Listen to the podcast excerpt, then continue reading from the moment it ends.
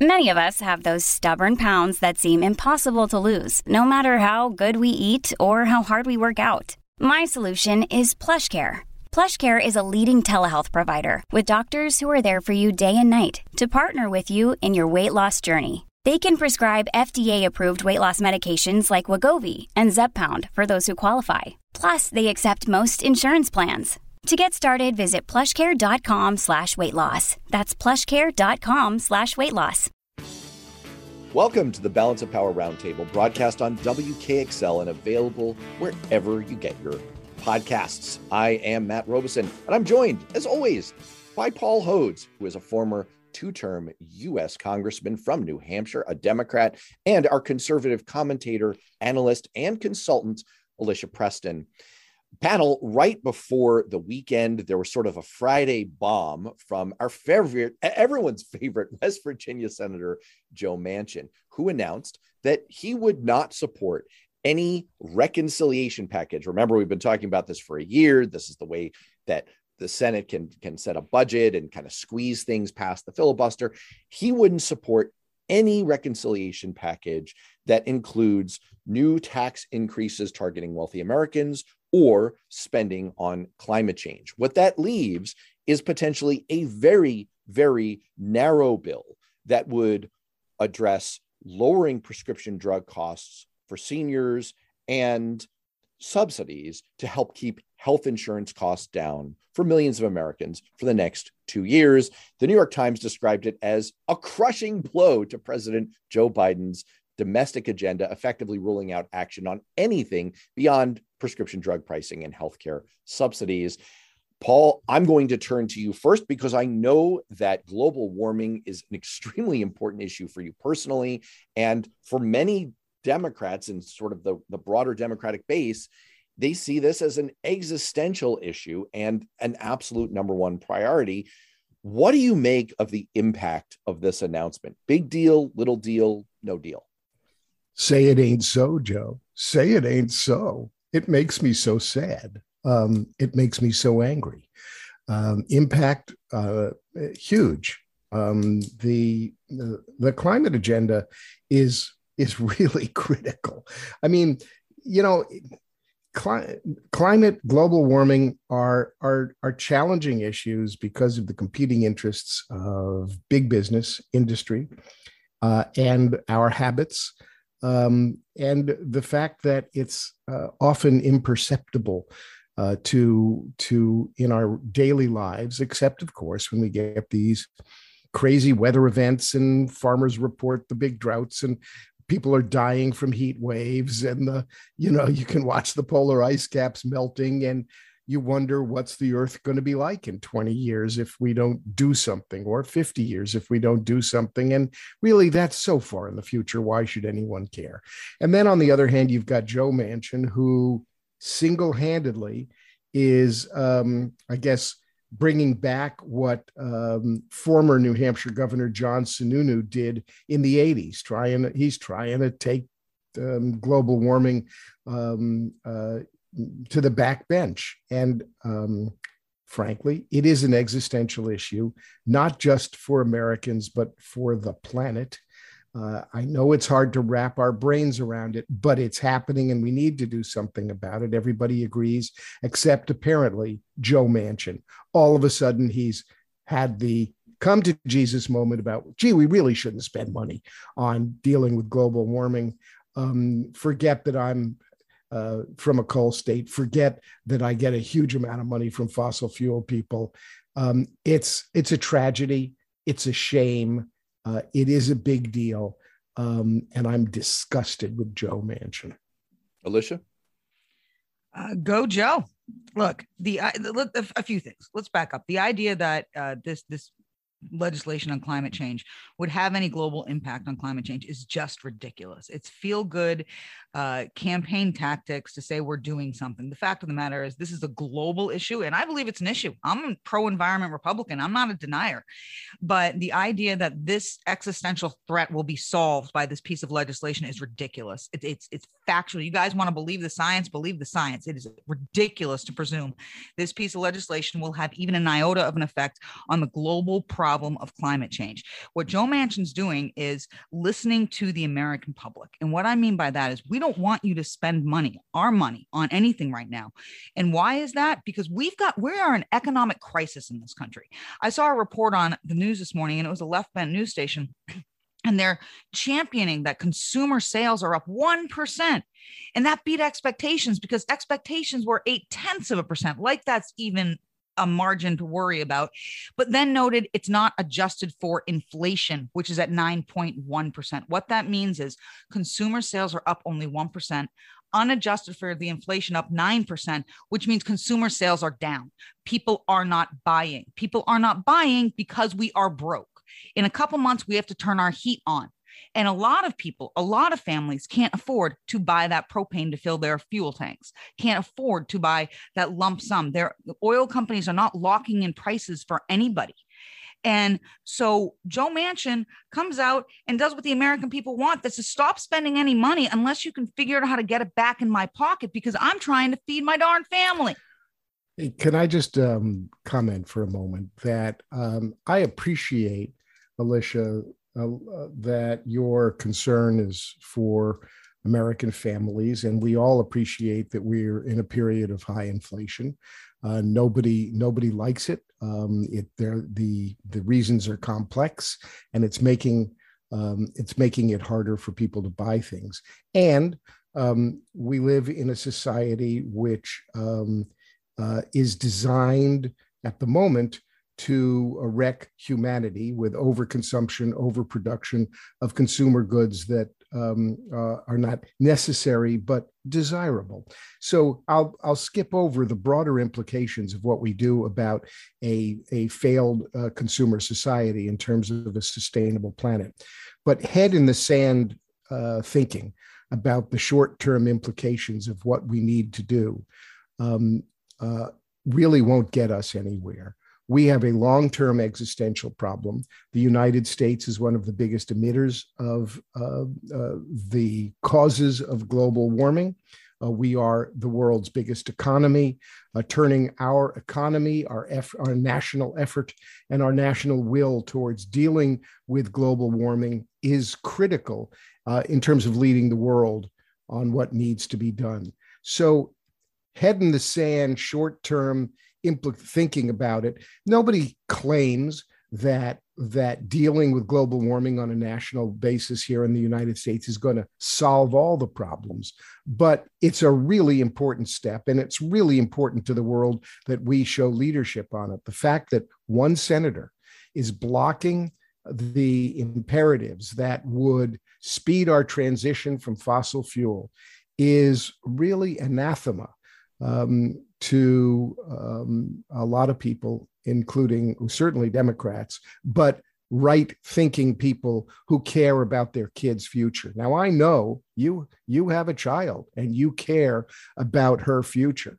Um, i can't imagine why anybody would not support measures smart measures timely measures to be to have government policy begin to turn us towards um, moving away from fossil fuels, which we need to do. Um, the the climate package is an important part of that. Um, so I, I I I'm I'm sorry, but I object to your short term thinking. I'd like to mm-hmm. square the circle. Oh, well, no, you respond. Go, go Just ahead. Real please. quick, I'd like to point out that it's not one senator making the majority decision. It is 51 senators, all of whom are duly elected. And just because they've got an R next to their name does not mean that they have any less authority or right to take that vote in Congress. And I'm so tired of hearing Manchin as the decider.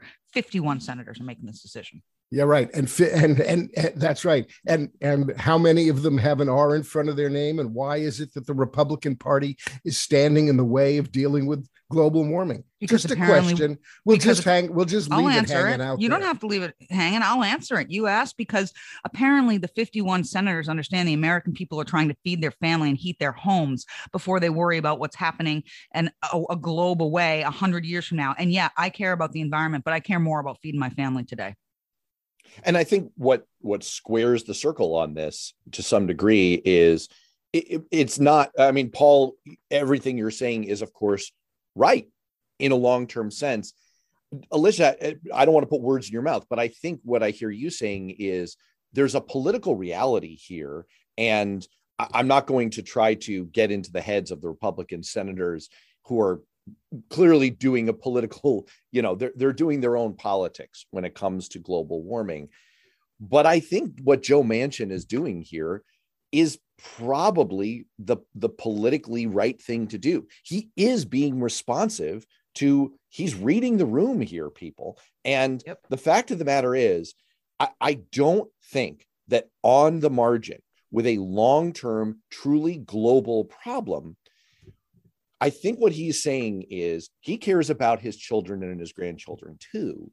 I, but whether or not we spend $300 billion over the next 10 years in this reconciliation package is not going to meaningfully change our trajectory on the on the warming of the planet. At Paul, even as you said, it would kind of move us generally in the right direction. Let's not forget that we passed the bipartisan infrastructure bill, which has not insubstantial levels of funding for electric vehicles and clean energy development and other things that generally move us in the right direction. Let's not forget that, notwithstanding the Supreme Court decision, Biden's EPA has been overturning Trump era rules that have a lot to do, that are fundamental to the fight against global warming. This bill, this reconciliation bill, is not the be all end all. And I think my own view is that there's a fair amount of catastrophizing going on from the left about this is the thing we have to do. Otherwise, we lose the fight against global warming. But I think we have to maintain as a party a big picture view here. I mean, if if the if keeping an eye on global warming is all about let's look at the big picture, well, let's look at the big picture truly here. President Biden has taken an all of government approach on global warming. He's passed a number of executive actions. He's directed agencies to make this an absolute top priority. Federal agencies are doing so. He's initiated a number of rulemakings and rolling back of Trump era rules that are having significant impact. And we have to bear in mind that to some degree, it's the long term picture that that it's the long term war that we have to fight here. We do ourselves no favors falling on our swords for we have to pass this one reconciliation bill with this particular tranche of funding or it's all over. What about the larger enterprise of, you know what? Democrats have other victories that we have to win because, Paul, as you say, the Republicans, for some crazy reason, are lock, stock, and smoking barrel against anything that would prevent global catastrophe from global warming. Don't understand it. That's a truly short sighted and short term view. But there are other battles to wage. I actually think Joe Manchin may be doing Democrats a big favor here by trying to keep this bill, this reconciliation bill, to something narrow that we can talk about and that voters can actually understand. If you say this bill is just about healthcare costs, this is just about we're, we're going to lower your healthcare costs, we're going to make your insulin more affordable because, by the way, prices for everything are up. You've got to be able to pay your bills. That's actually something we can win with and it preserves our ability to win the larger war on global warming. So Unpopular in the party, sure, but I'm actually with Joe Manchin on this one. Good strategy. No, sincerely, good strategy. If you want to just take it politically, that is a smart strategy. I don't, I personally look, we, we've got 2022 coming up. Republicans are going to do well.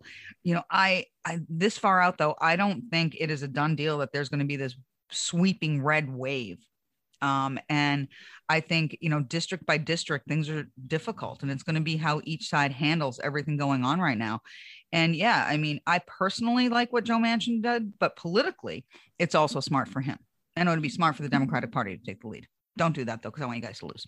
Well, now I'm questioning myself because Alicia's agreeing with my strategy and I sense a trap. I feel like Admiral Ackbar is yelling to me, it's a trap, it's a trap. Okay, let's let's move on here. Um, I want to I want to do a little bit of a retrospective.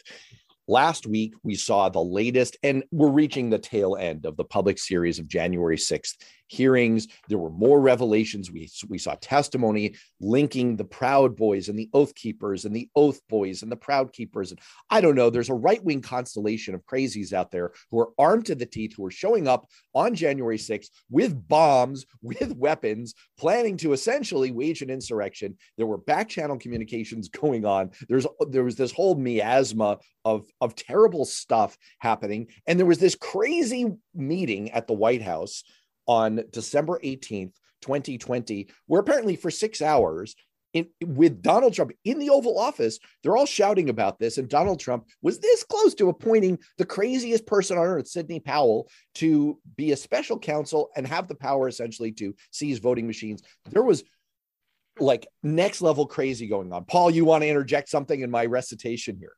He did appoint Sidney Powell. He said, "Okay, you're appointed." Oh, and and and and now I and I'm giving you access to classified information. But it got too. clawed back. It got. I mean, like the whole the whole scheme. It only like you're going to be. well, he appointed her, but it it got clawed back in the sense that his his White House counsel said nobody's going to look. nobody's going to listen to this. You can't you can't do that. But anyway, yes. well, the White House counsel then also did go on to say, "We're all going to be charged with every crime under the book if if if we get involved in January 6th," which they all did. Which they all did. Well, that leads to my question. That leads to my question, Paul. I want to actually go to you first. Once again, we're going to turn to you not just for your political expertise as a former member of Congress, but also you're a former assistant attorney general. You're a former prosecutor. You have gone after white collar crimes. You, you you can explain all this to we is we did a curtain riser a, a little over a month ago on this public hearing series, asking what will what will make it successful. Is this worth doing? Is this a good idea? Well, as we reach the tail end, and we can do a whole retrospective when it's all absolutely wrapped up, but has this been worthwhile? Have we gotten have we gotten something valuable out of having all these public hearings? Uh, first of all, the hearings were brilliantly done. Um, they weren't boring. They were. They presented riveting tef- testimony, riveting evidence. Um, the committee understood that they didn't don't have to follow the rules of evidence, um, and did a great job testifying in terms of the committee members. Uh, it was well produced and it made for good television, which in this day and age, despite Alicia's concerns about the Hollywood production. It was really well done. They chose important pieces of evidence. They uh, sifted through, I mean, just mounds and mounds of video depositions and other evidence to make the presentation. Um, they've connected dots in a very important way. This is a very, very important uh, set of hearings for the American people uh, and for history to understand the depths of the depravity um, of Donald Trump and his henchmen, um, really depraved indifference, corrupt intent, a clear um, ignorance, uh, willful ignorance of uh, legality, um, a clear motivation.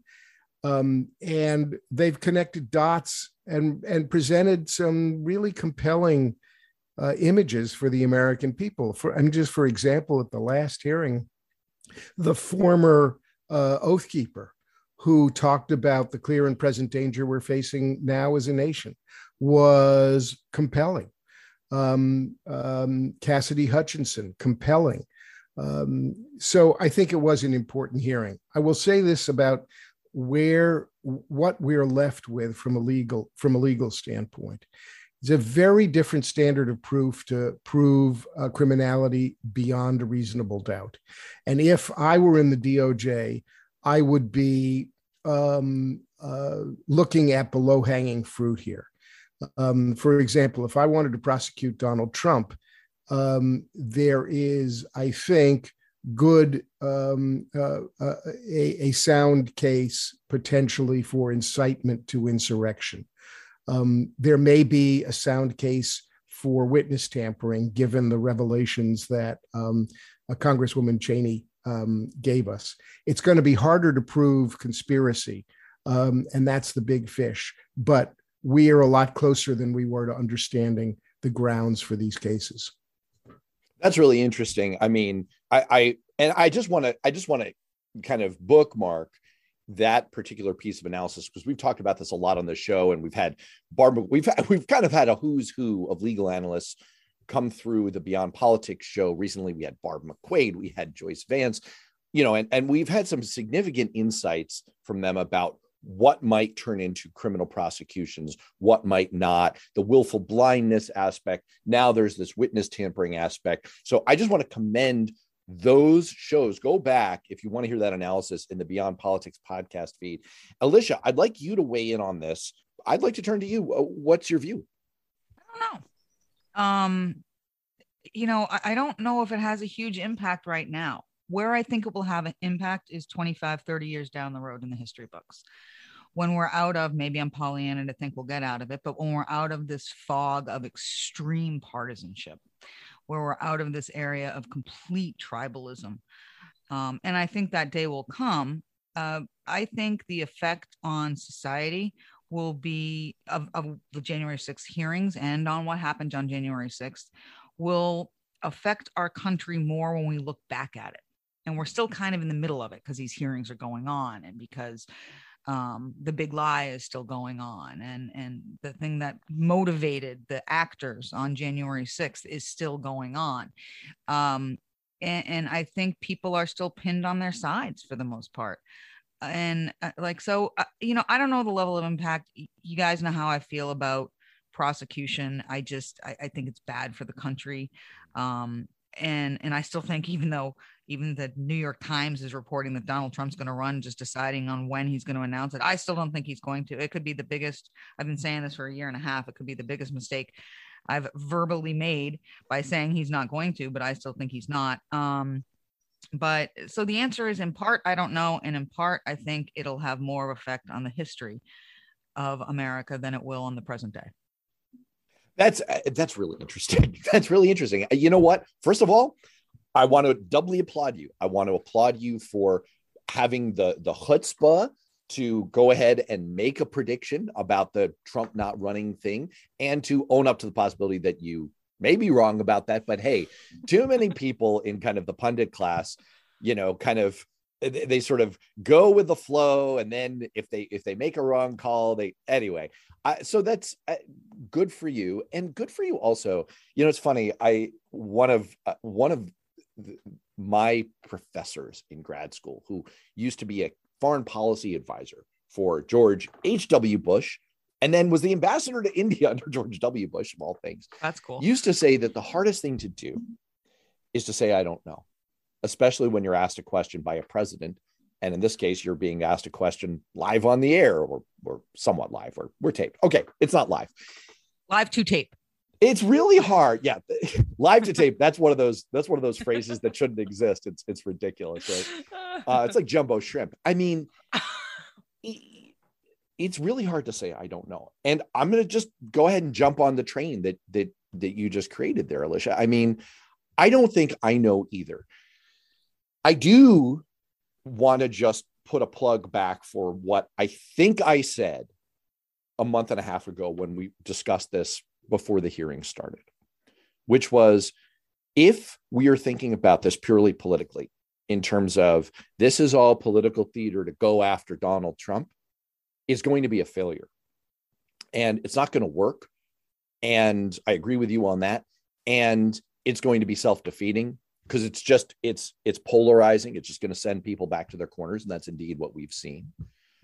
But if we think about it in terms of the criminal aspect the the historic importance of this and the fact that we need to see justice done then there could be real value here. And let the chips fall where they may politically from that. And i agree with paul. I i do think that we have gotten significant value out of that. And interestingly the politics of this have not seemed to be negative for democrats. There was concern I think, among some Democratic consultants that this would be bad for campaigns because at a time of high inflation, where most Americans were thinking mostly about the, the price of gas and food, Democrats would appear overly focused on Donald Trump and January 6th. that that's what we'd be talking about and we'd seem out of touch. But we're now seeing polling coming out showing that over the last month, things have actually been moving in the Democrats' direction while the primary focus has been this January 6th thing. And we're seeing a little bit of movement. The, according to Politico Morning Consult, that polling, the number of Republicans who say Trump lied about the election is up 7%. And that's significant. If if if we're beginning to break down the big lie, that is that is significant. So I, I think the to me the answer is they've been valuable, they've been worthwhile. Um, and I, I think I agree with Paul that they've been well done in that they have not tried to put the politics forward. They've tried to put the substance forward. And for the most part, I think that has worked. But I want to jump. Oh, did you want to jump in, Alicia? Oh, well, oh, then, I was just I was just taking a breath. oh, something that I'd be well advised to do sometimes. I'm sure the listeners out there are like, "Hey, Matt, take a breath." So listeners what? know we can see each other. You can't yeah, see us, we so we see, see each this other. This is the Zoom. This is the Zoom advantage. Yeah. Well, I want to jump off from that topic and kind of where I was taking it there and sort of the politics of it into a closely related discussion, which is last week we saw another series of stories kind of jumping off from polls about the future of what you were just saying, Alicia, Donald Trump, who apparently has decided but you know he's just he's just saying when and democrats are like oh please please soon please step on the republicans midterm message. Oh please. So there's donald trump and there's some interesting polling about that where it's, it's kind of a rorschach test for how you see his standing in the republican party. There was again in that politico morning consult poll it was something like a margin of 49 to 25 Republican voters preferred Donald Trump as their candidate in 2024 over Ron DeSantis. And so you could read that either way, right? You could say, well, two to one advantage for Trump. That's that's really significant. Almost a clear majority saying, yep, we want to stick with Trump. On the other hand, you could say, well, that's a very clear alternative gaining strength with not nearly the same public profile and only room to grow that's that's kind of a big deal. On the Democratic side, we had a whole week of Joe Biden saying he's going to run and pushing back against the he's too old story that we covered on last week's show and a whole bunch of Democrats coming out and saying I'm not I'm not going to challenge him, you know, JB Pritzker and and you know back channel talks about Kamala Harris and all, all of that kind of thing. So, where are we on the Trump versus Biden within their own party dynamic. Are hmm. these both still the likeliest nominees in 2024? Paul, I, would like to turn to you first. Where do you see the dynamics shaking out? Well, first of all, I think that one, going back to our last topic as a bridge, what has been revealed in the in the hearings um, and the way things are going may be giving even Donald Trump a bit of pause about his future.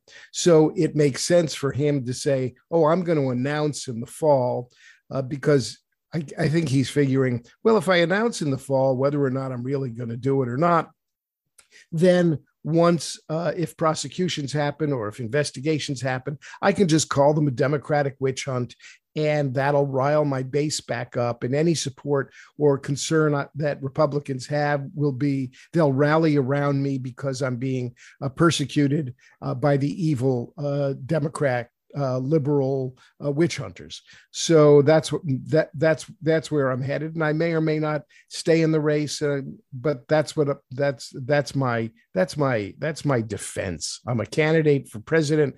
you're per, you're persecuting me. It's all political. Um, I I think that Republicans. I, I can't speak for Republicans because I can't understand Republicans at all.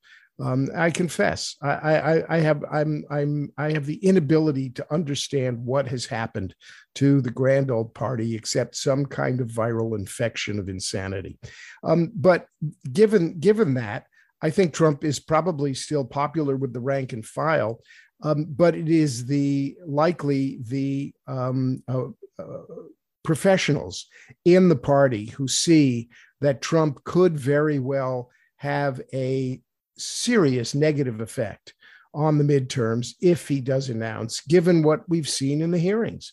Um, people are perhaps getting tired of the big lie. And while it may not be the base of the Republicans, it may be independents um, who have begun to shift significantly away from Trump. Uh, and they, there doesn't have to be a really big shift uh, in order to affect um, what the Republicans are hoping is a great outcome in the midterms.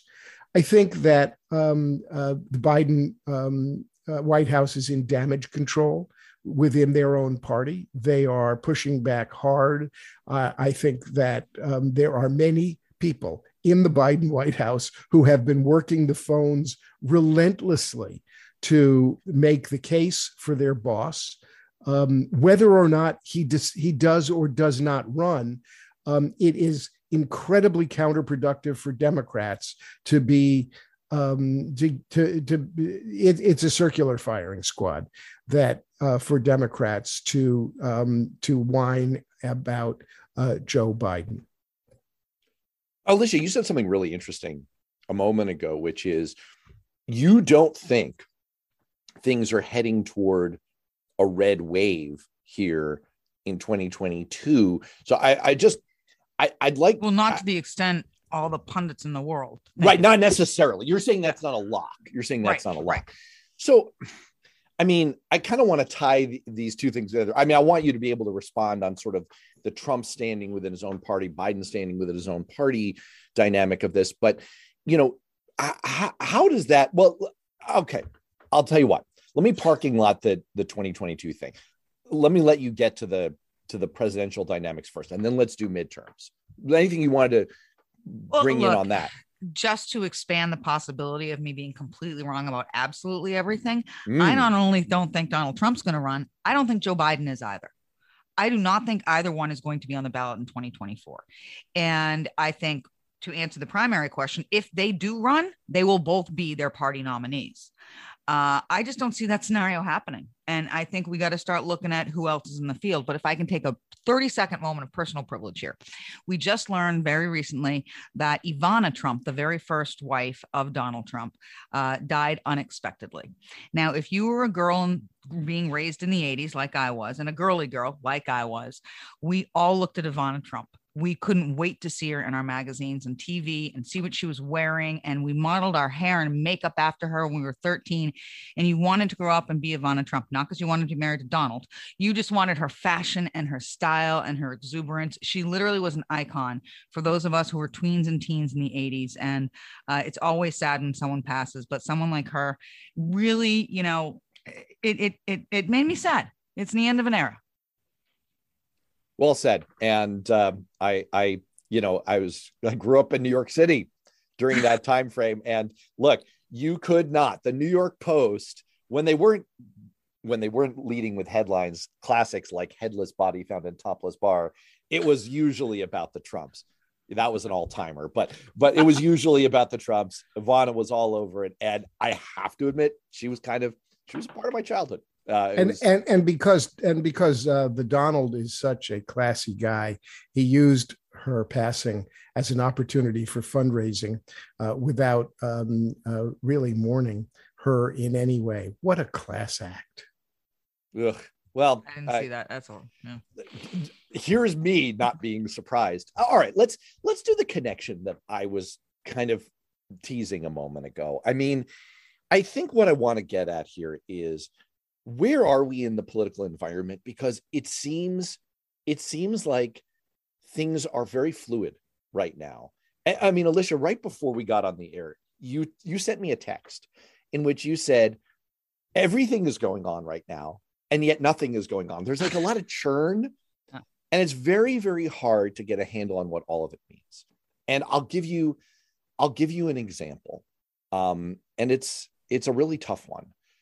I have been thinking, and I have argued on this show, that the Dobbs decision and, and the abortion issue was not fundamentally going to change the dynamics of the midterm election. And that it is possible that it would change some minds, especially among suburban women. But for the most part, what it's going to do is mobilize certain segments of the base of the Democratic Party, certain segments of the base of the Republican Party that would mostly be a wash. And Republicans have shown over and over over the years that they're very good at muddying the waters and putting forward messaging that that lessens the political impact of an issue like this. And I've tended to agree with with what you've said on this show, Alicia, which is that front and center in people's minds is going to be prices, inflation, high costs, and generally the economy. And that is not a good story. You put that together with the, the general midterm dynamics, bad news for Democrats.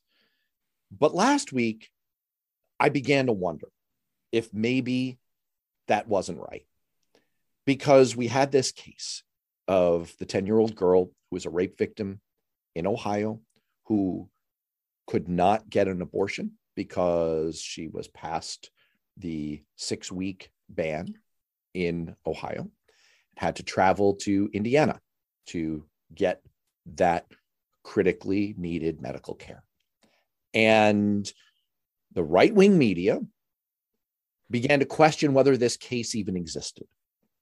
Jim Jordan, that absolute peach of a human being, tweeted that it was a lie.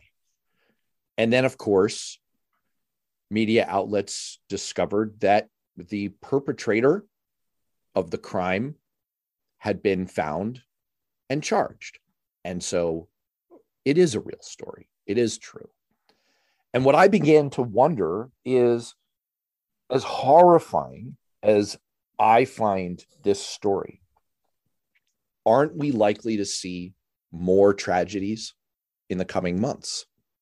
And don't we have a number of prominent Republican leaders on camera, on the record, right now in real time saying that they believe that rape victims, including this child, should be forced to carry to term.